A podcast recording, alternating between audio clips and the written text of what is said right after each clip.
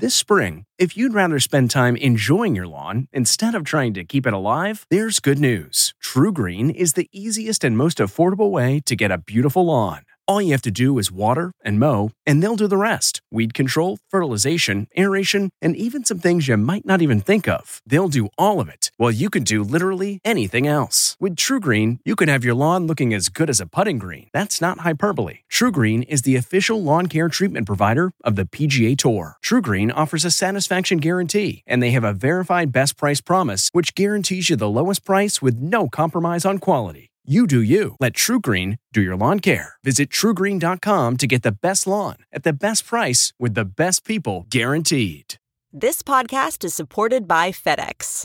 FedEx offers fast delivery, more visibility, simple returns, and weekend home delivery to 98% of the U.S. population on Saturday and 50% on Sunday. With FedEx, you get picture proof of delivery, ensuring you always know where your package is. Returns are simple with packageless and paperless returns. Plus, FedEx Ground is also faster to more locations than UPS Ground. See the FedEx service guide for delivery information. So, what are you waiting for? See what FedEx can do for your business. Absolutely, positively FedEx.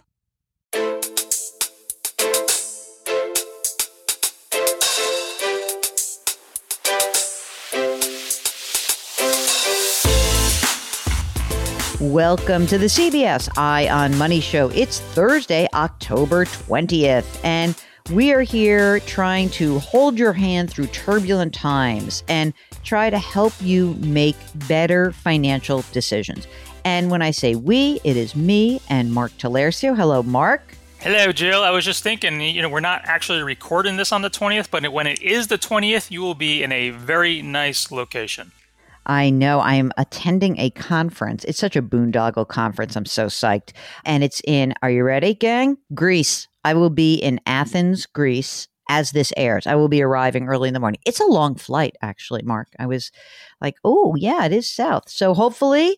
Uh, I make it with uh, with very few bumps in the travel roads, and um, yeah, and I'll be there for a week. So all the episodes you hear for the next week, I will be uh, gallivanting around Greece. Excited? Never been. What is the drink that they have? Ouzo? Is that what it's called? Ouzo. Yeah, Uzo. I will not be drinking any of that, I don't think. I mean, maybe like a taste. It's sort of like limoncello. Like it's like one of those things where it's like it's fun for like two sips and then then I'm done. So I'll be sticking to my normal alcoholic menu. All right. So uh, Mark, what else are we talking about? Baseball. We were just talking about how the Mets disappointed us as we as they always do, or often do, I should say. It's been a long time since they haven't disappointed us. Do you remember 1986? Were you like a young youngster, right? Yeah, I was uh, I was eight years old, so you know it was kind of like my early memories of the world of sports. Oh my god, it was such a it, I loved that. It was so much fun. My most vivid baseball memory is 1988, the 88 World Series between the Dodgers and the A's. That was my that's my real first sports memory. Really? What about when it was a Subway series in 2001 after 9 11? No, no, no. It was 2000. And then 2001 was when it was like the Yankees were making a run for it after 9 11, right? Yeah, and then they lost to Arizona. Yeah. Hmm. That's a shame. That was really that was we was robbed. Okay, why are we talking so much about New York? Because the person on our line is originally from New York. It's Stephen who now lives in Virginia. Hi, Stephen. What's your early childhood memory of uh, of the baseball world?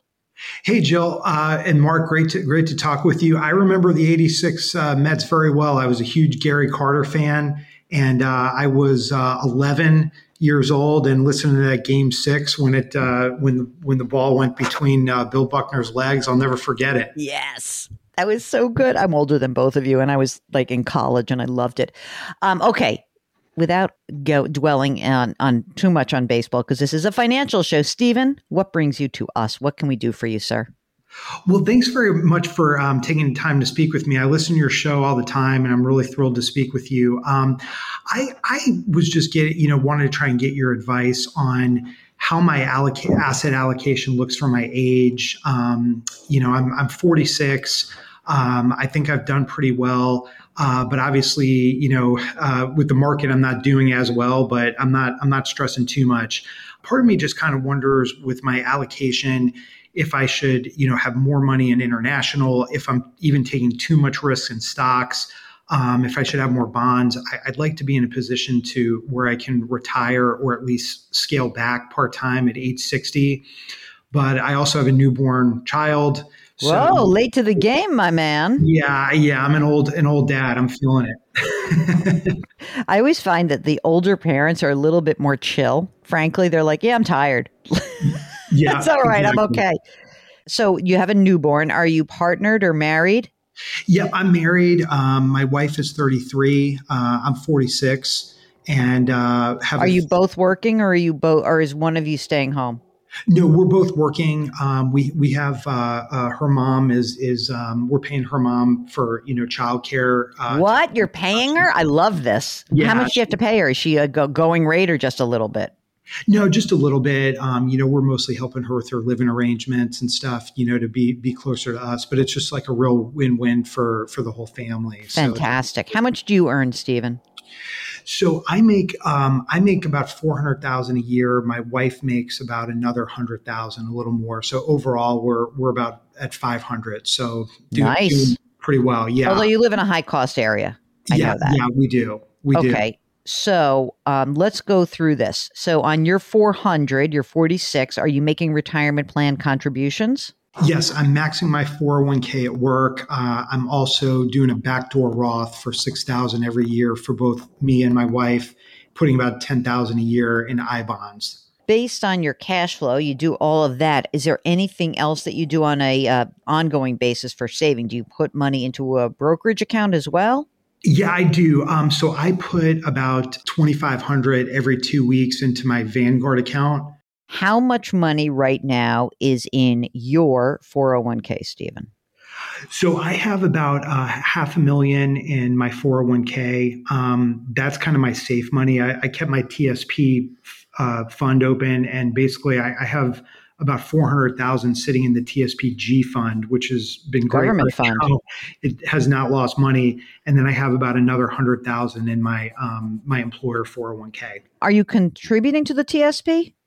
No, um, I kept that open from my, my, military time and when I worked for the federal government. I just keep it open mostly for access to the TSPG fund. Great. That's perfect. So 400 in the TSP, 100 in your 401k. And what about the Roths? How much are in each of your Roths?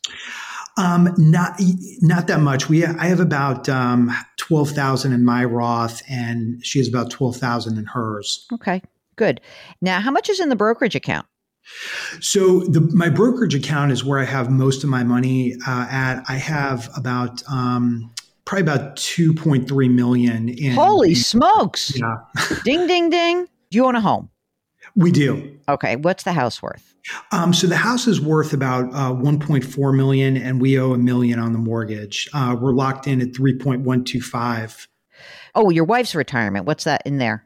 She she has a little less than a hundred. How's the cash flow? I mean, how much do you think you actually spend? Forget about all the savings. What do you suspect is your monthly need in terms of your living? So um, I, I, would estimate, you know, probably ten thousand. I mean, that's assuming like, hey, if I wasn't contributing to the four hundred one k, yeah, um, and ideally, you know, later on, I think we would probably try and move to like a lower cost of living area if I was going to try and punch out, you know, mm-hmm. at 60. I don't think we'd stay here. But I would say right now, you know, 10 to 12. You mentioned you had uh, military service. Are you entitled to a military pension? Yes, I am. Um, I was active duty. I'm actually still in the uh, still in the reserve, so I, I serve part time still in the military. Uh, with the reserve pension, um, that doesn't kick in until until you're 60 years old. Mm-hmm.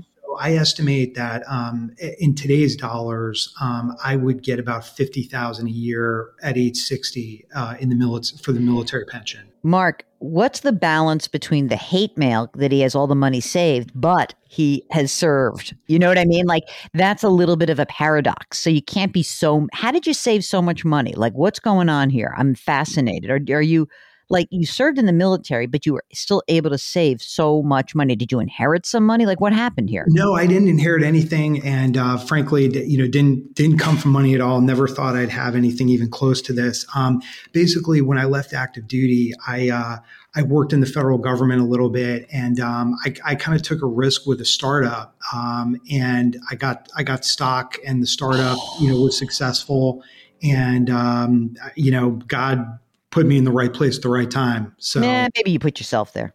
Yeah. so when you look at your Social Security benefit, what does that look like in the future? Give us your full retirement age. So it's sixty seven. Yeah, it would be 67. Um, I ran the numbers. I don't have them in front of me, but I want to say if I waited till 70, it would be like 4,000 yeah. This episode is brought in part to you by Audible, your go to destination for thrilling audio entertainment. Whether you're looking for a hair raising experience to enjoy while you're on the move or eager to dive into sinister and shocking tales, Audible has an exclusive collection of thrillers from best selling authors that will keep you on the edge of your seat like James Patterson's first audio only thriller, The Coldest Case. Experience stories like never before, where every chilling detail is brought to life by captivating sound design. Plus, as an Audible member, choose one title a month to make yours forever. And now, new members can try Audible free for 30 days. Just visit audible.com slash WonderyPod or text WonderyPod to 500, 500. That's audible.com slash WonderyPod or text WonderyPod to 500 500. This episode is brought to you by Huggies Little Movers. Huggies knows that babies come in all shapes and sizes, and your tushies do too. That's why Huggies is the number one best fitting diaper with its curved and stretchy fit and 12 hour protection against leaks. No matter what kind of butt you've got, you'll feel comfy while your baby's mushy little tushy wiggles and jiggles all around. Get your baby butt in the best fitting diaper. Huggies Little Movers. We got you, baby. Obviously, the pension and your Social Security will cover most of your needs. You have all of the savings. I think you knew before you got on the air with us that you're in great shape, right? Yeah, I mean, I, I feel really blessed with where I'm at right now, and I don't want to screw it up, you know? Okay, okay so. fair enough. So tell us about the allocation. Let's see what you, what, you know, like what is it that's maybe, I mean, because you do have the 400 grand in the G fund, the 401k, the current, what's that invested in? Um, I basically pretty much uh, S and P 500. Okay, just one fund, basically like the whole thing. And then what about the brokerage?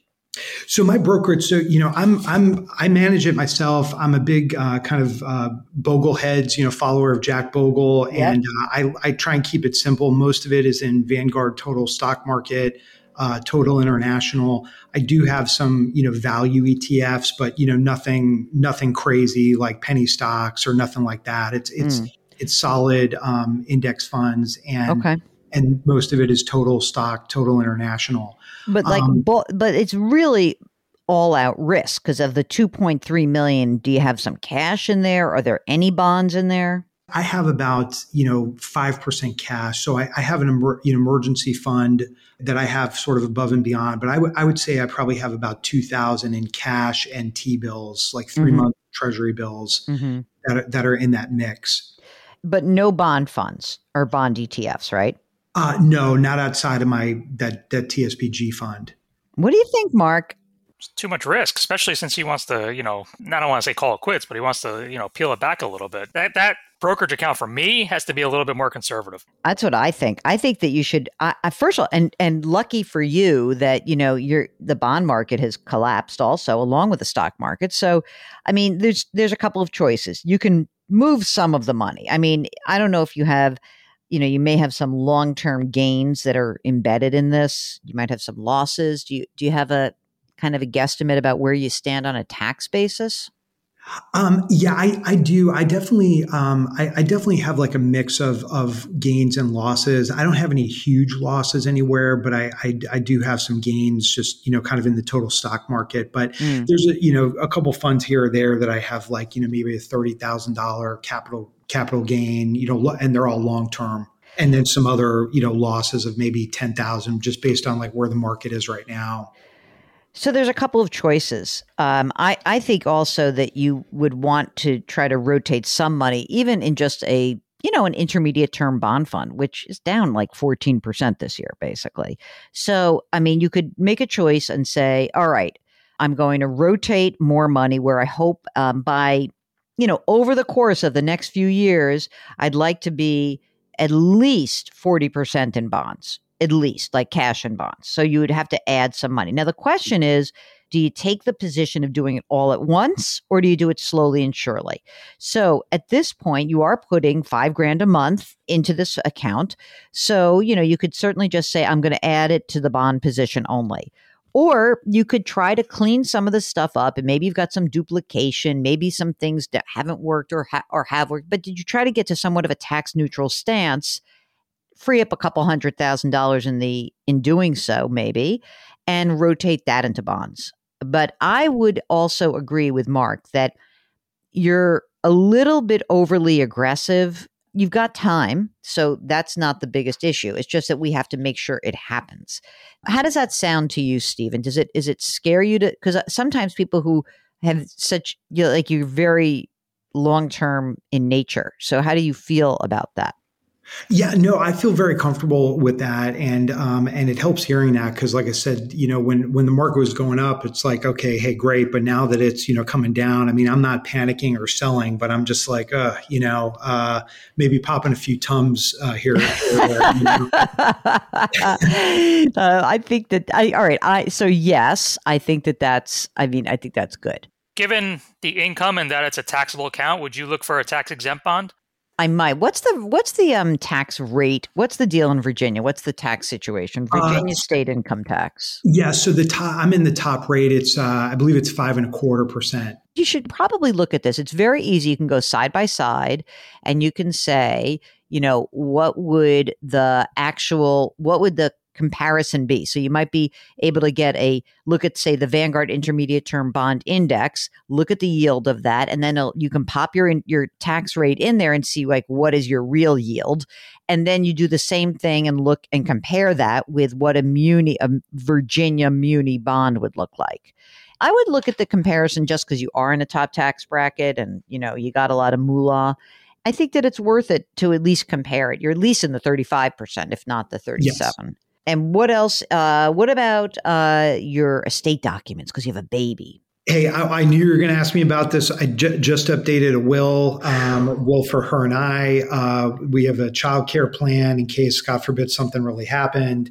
Um, so I think we're in. I think we're in pretty good shape uh, with that. And I just I just started uh, front loading a 529 for him as well. How much money's in the 529 plan? I so I put in uh, twenty four thousand this year. There there was a, a, way where you can basically create multiple accounts uh, yeah. uh, to get this maximize the, the state tax deduction. So I kind of front loaded it for this year. I love this man, Mark. Anything else for Stephen?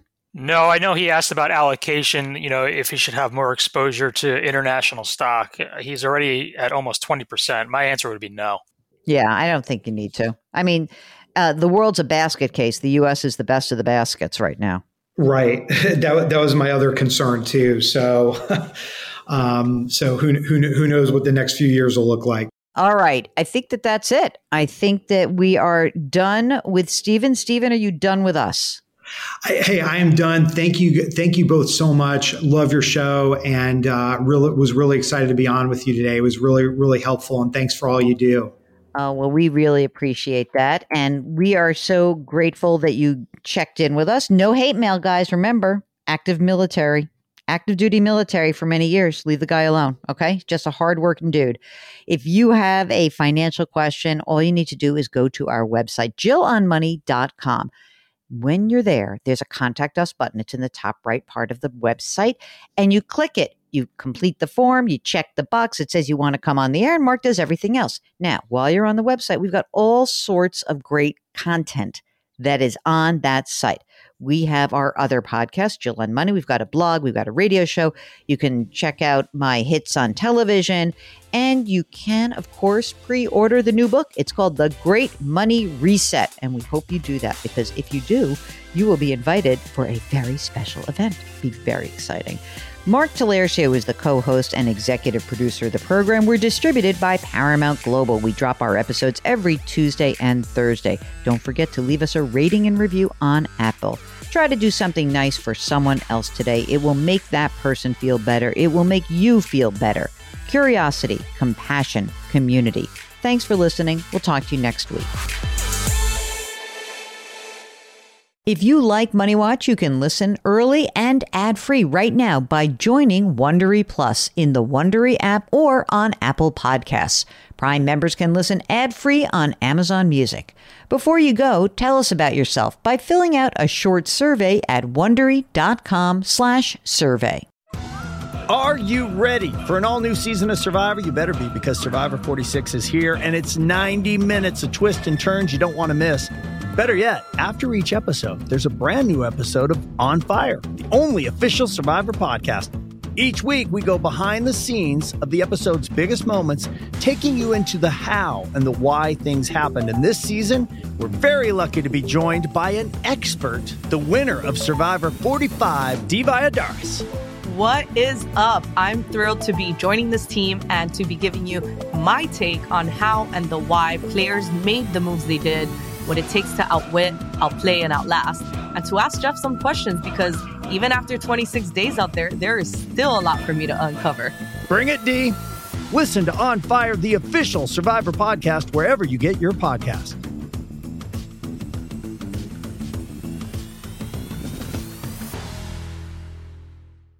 The Hargan women seem to have it all. From the outside looking in, we were blessed. My mom was amazing. But as detectives would soon learn, there was a lot going on inside the Hargan household. Ashley and I have been calling my mom and the house and Helen. Okay. No one's answering.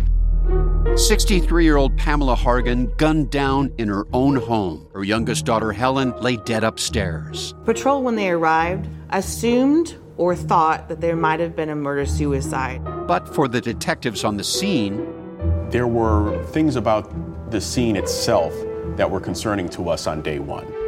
Who would want to kill their mother and their little sister? There is no boogeyman here. It is exactly who we think it is. I'm Peter Van Sant from 48 Hours. This is Blood is Thicker The Hargan Family Killings. Listen to Blood is Thicker The Hargan Family Killings early and ad free on the 48 Hours Plus subscription on Apple Podcasts.